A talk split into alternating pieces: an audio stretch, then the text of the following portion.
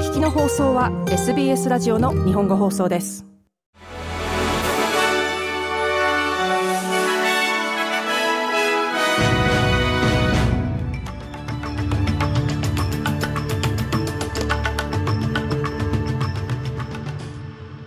9月6日水曜日 SBS 日本語放送ニュースフラッシュをシドニーから大場恵美がお届けします。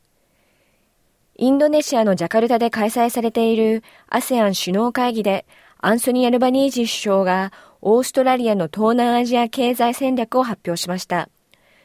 東南アジアとの貿易を促進する新たな戦略の第一弾として約1億ドルの投資を明らかにしました。この戦略にはビジネスにおける官僚主義的手続きの削減をはじめ、奨学金制度の強化、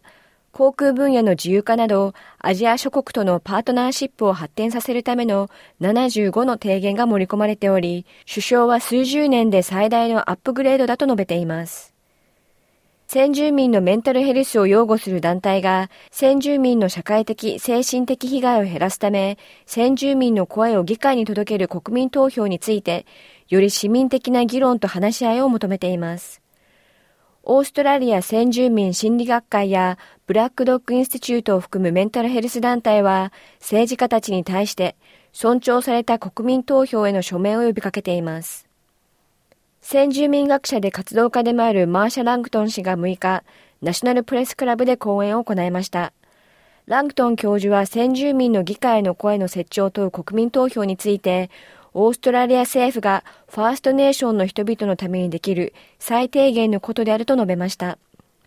ラングトン氏はアボリジナルの長老であるトム・カルマ教授と共に2019年から21年までこのザ・ボイスの共同デザインプロジェクトのシニアアドバイザリーグループの議長を務めました。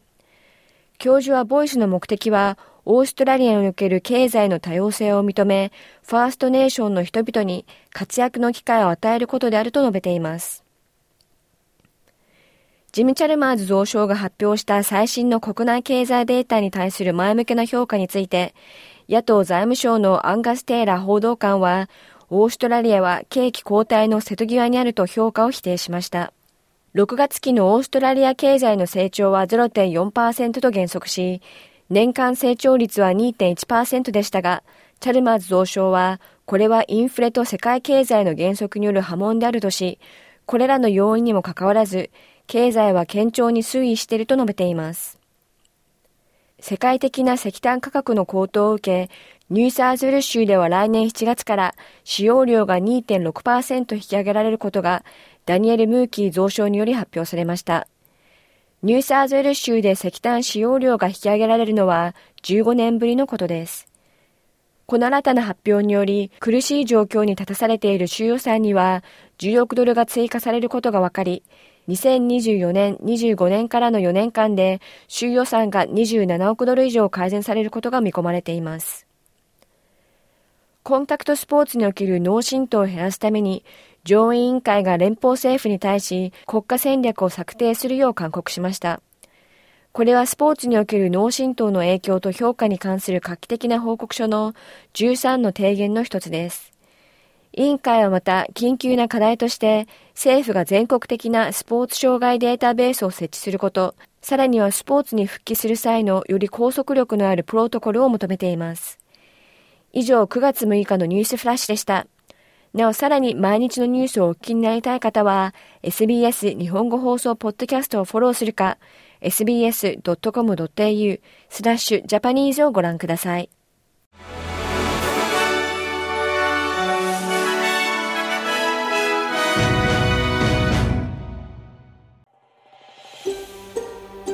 SBS 日本語放送の Facebook ページで会話に加わってください。